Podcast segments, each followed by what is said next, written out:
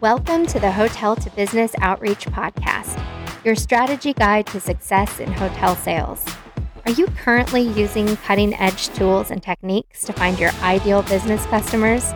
A modern approach to business outreach gives you an unfair advantage because the way that businesses choose hotels today is changing. I'm Amy Infante, and my goal is to help hotels predictably fill their hotel rooms with B2B customers. For more than 20 years, I've been helping literally thousands of hotels with their lead generation and proactive sales efforts. I'm here to illuminate possibility and inspire action. So let's get started. Activation of accounts and nurturing accounts are two different workflows, two different approaches with separate audiences. So I want to make that really clear as we're talking through activation today.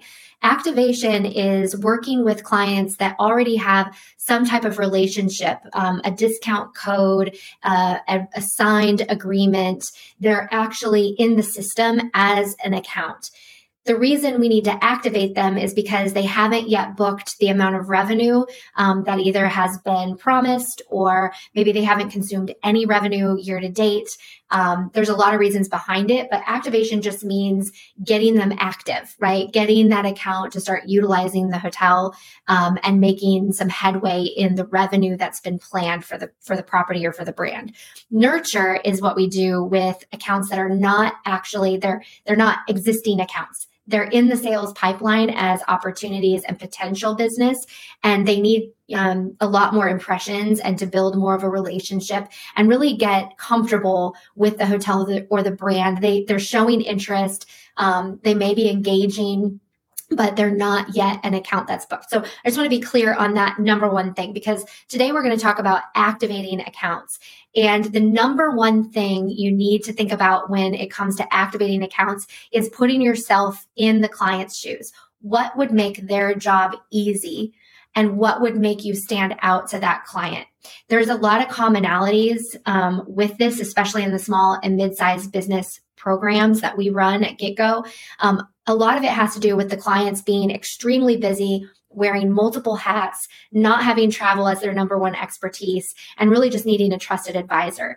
And so, thinking about some simple things you can do as you're doing outreach to these ac- accounts to activate them are would it be easier um, on them to share some education about the brand, about the property, about how to book the hotel utilizing their code. Um, perhaps there's some reporting, either monthly or quarterly, that would assist them better in doing their job. So look at it from more of a high level picture and seeing, you know, across the board with your clients that need to be activated, what are some common things that they would all appreciate and put that, build that into your workflow with some email marketing, but then also touch points from your sales team so that they can get those things moving and rolling ahead.